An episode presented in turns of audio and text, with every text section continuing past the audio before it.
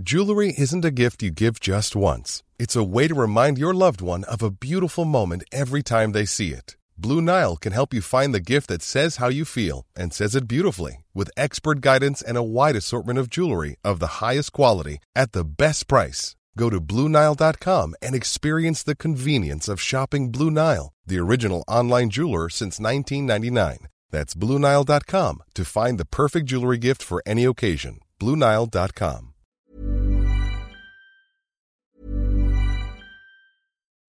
Life is full of what ifs, some awesome, like what if AI could fold your laundry? And some, well, less awesome, like what if you have unexpected medical costs? United Healthcare can help get you covered with Health Protector Guard fixed indemnity insurance plans. They supplement your primary plan to help you manage out of pocket costs. No deductibles, no enrollment periods, and especially no more what ifs. Visit uh1.com to find the Health Protector Guard plan for you. It's that time of the year. Your vacation is coming up. You can already hear the beach waves, feel the warm breeze, relax, and think about work. You really, really want it all to work out while you're away. Monday.com gives you and the team that peace of mind. When all work is on one platform and everyone's in sync, things just flow wherever you are. Tap the banner to go to Monday.com.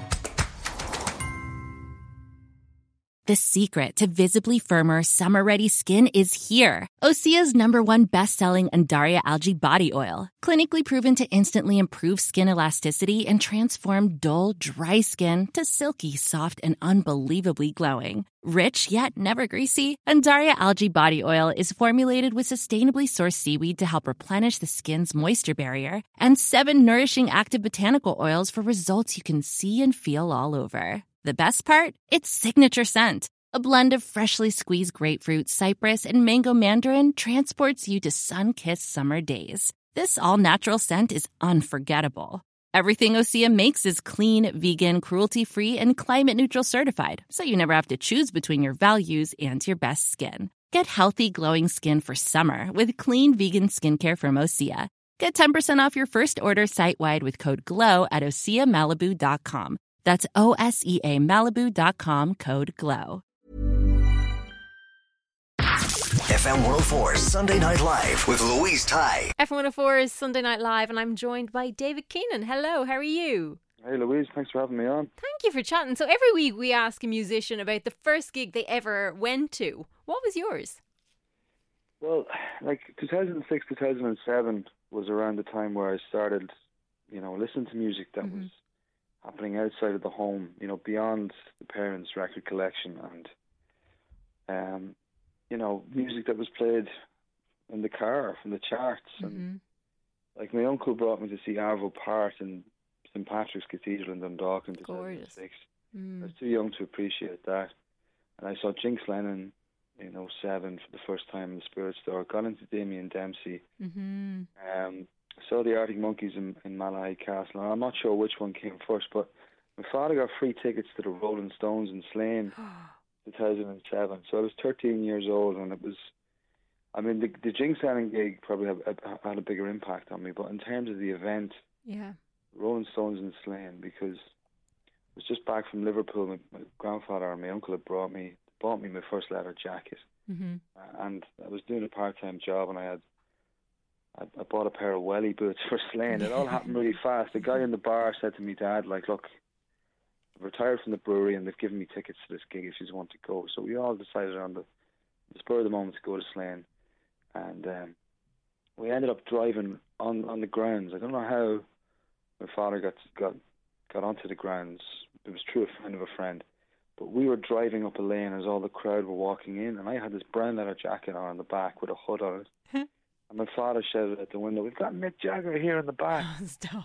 and people started rocking the car. I had the hood down over my head, and it was just just wild, you know, watching watching them. Um, I mean, just an event, yeah. you know. And just how the crowds react to people like that as well. Yeah, I mean, it was. I mean, there seemed to be like really old men back then. That's, Mm.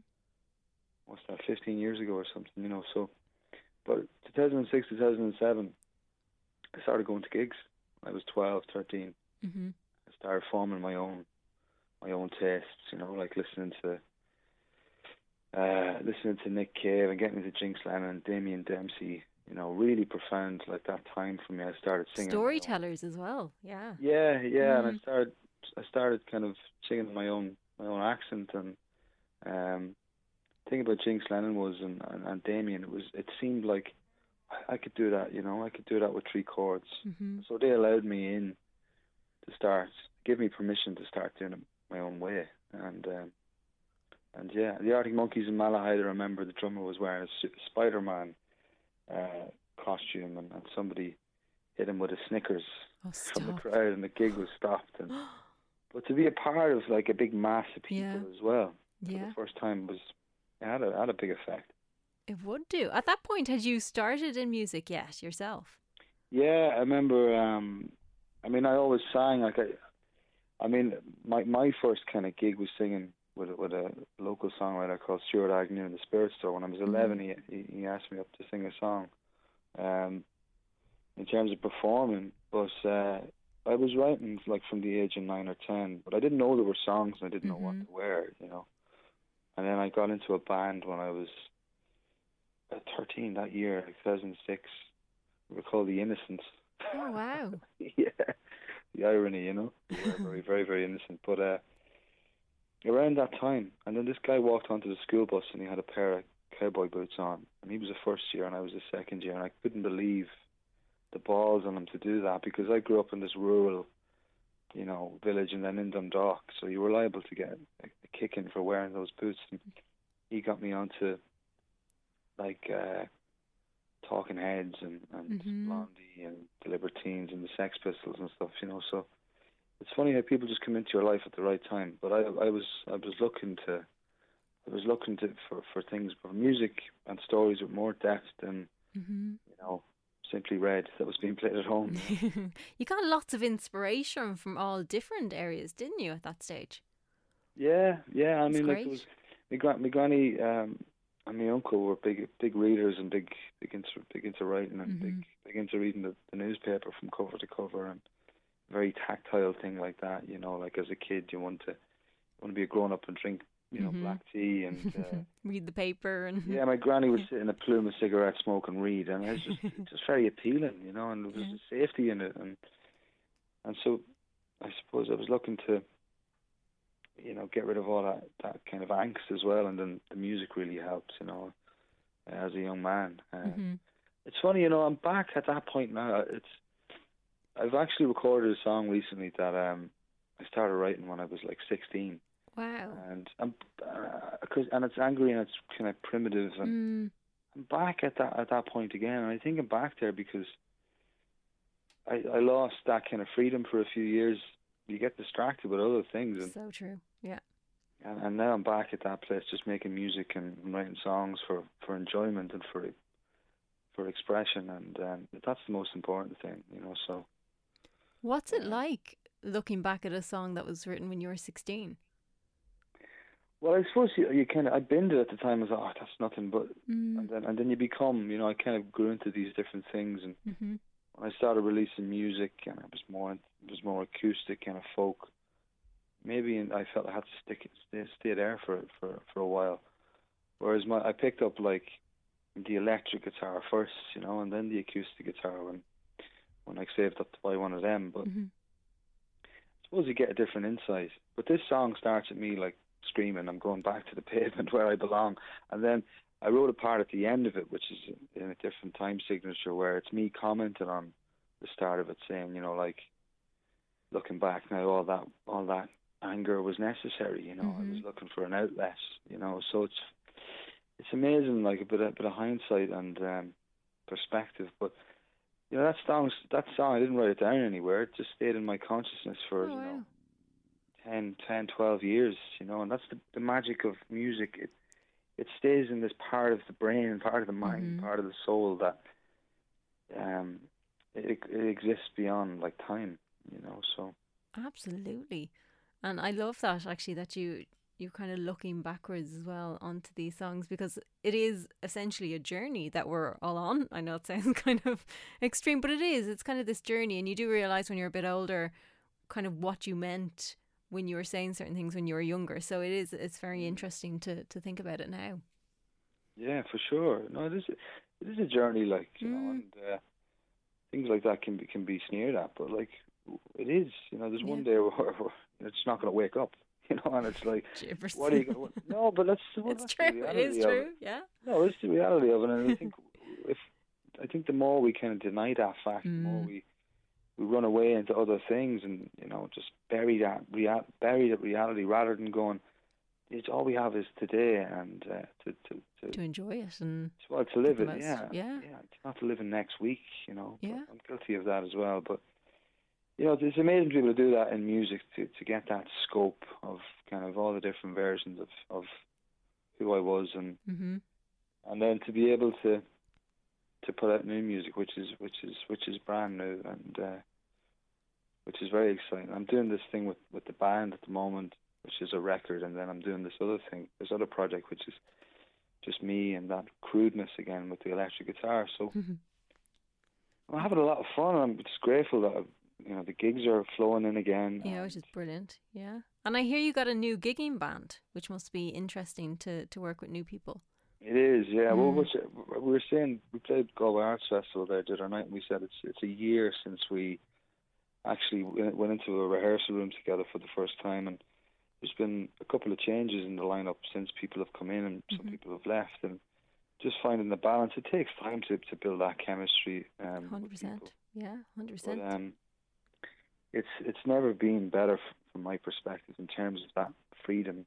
Like I used to go and see bands like I did a tour with Hot Flowers when I was about 23. Mhm. Went on this bus around the UK, and I used to see them just like playing for three hours, hmm and the songs would be stretched and they'd be just so free, and I was like, wow, that's that's that's kind of what I want to That's how to do be it. able to do with a group Mhm. of people hmm and it takes time and it starts from you first. But the gig in Galway the other night was really structured, and then it was totally loose, and and Mhm. uh, it's just about, it's just about freedom, isn't it? Music makes me feel free, so it's great to be able to get get some momentum again. Absolutely. Tell us about the new single, Semi Delinquent.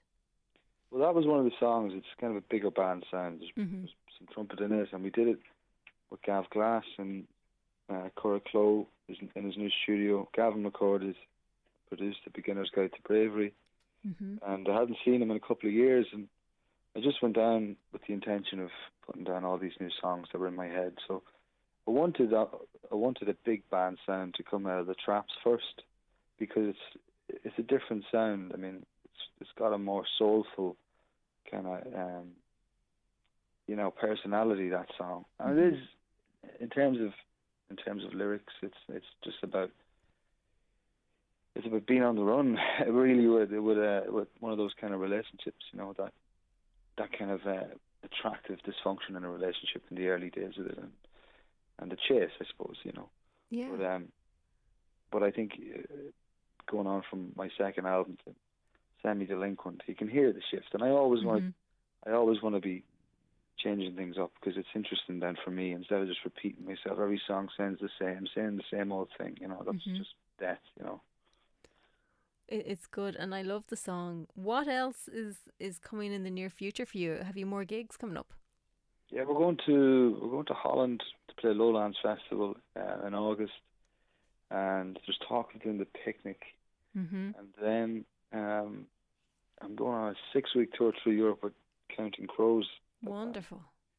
So um, it's just going to be a great chance to get new songs and play to a lot of people, because obviously after two years of inactivity, and I released two albums that essentially I couldn't tour because Yeah. of COVID. So the more gigging, the better. I'm a I'm a touring musician, you know. I Mhm. always will be. You enjoy it that way. Yeah, it's yeah. That's that's where you- that's where you do the most uh, the most work. You know, it's just getting in front of people, playing your craft, and uh, you know, hopefully turning some people on to, to the new music. Absolutely. David, thank you so much for joining us because I know you're busy with festivals and getting ready for gigs and things. So appreciate your oh, time. Pleasure, pleasure. Thanks for taking me down memory lane.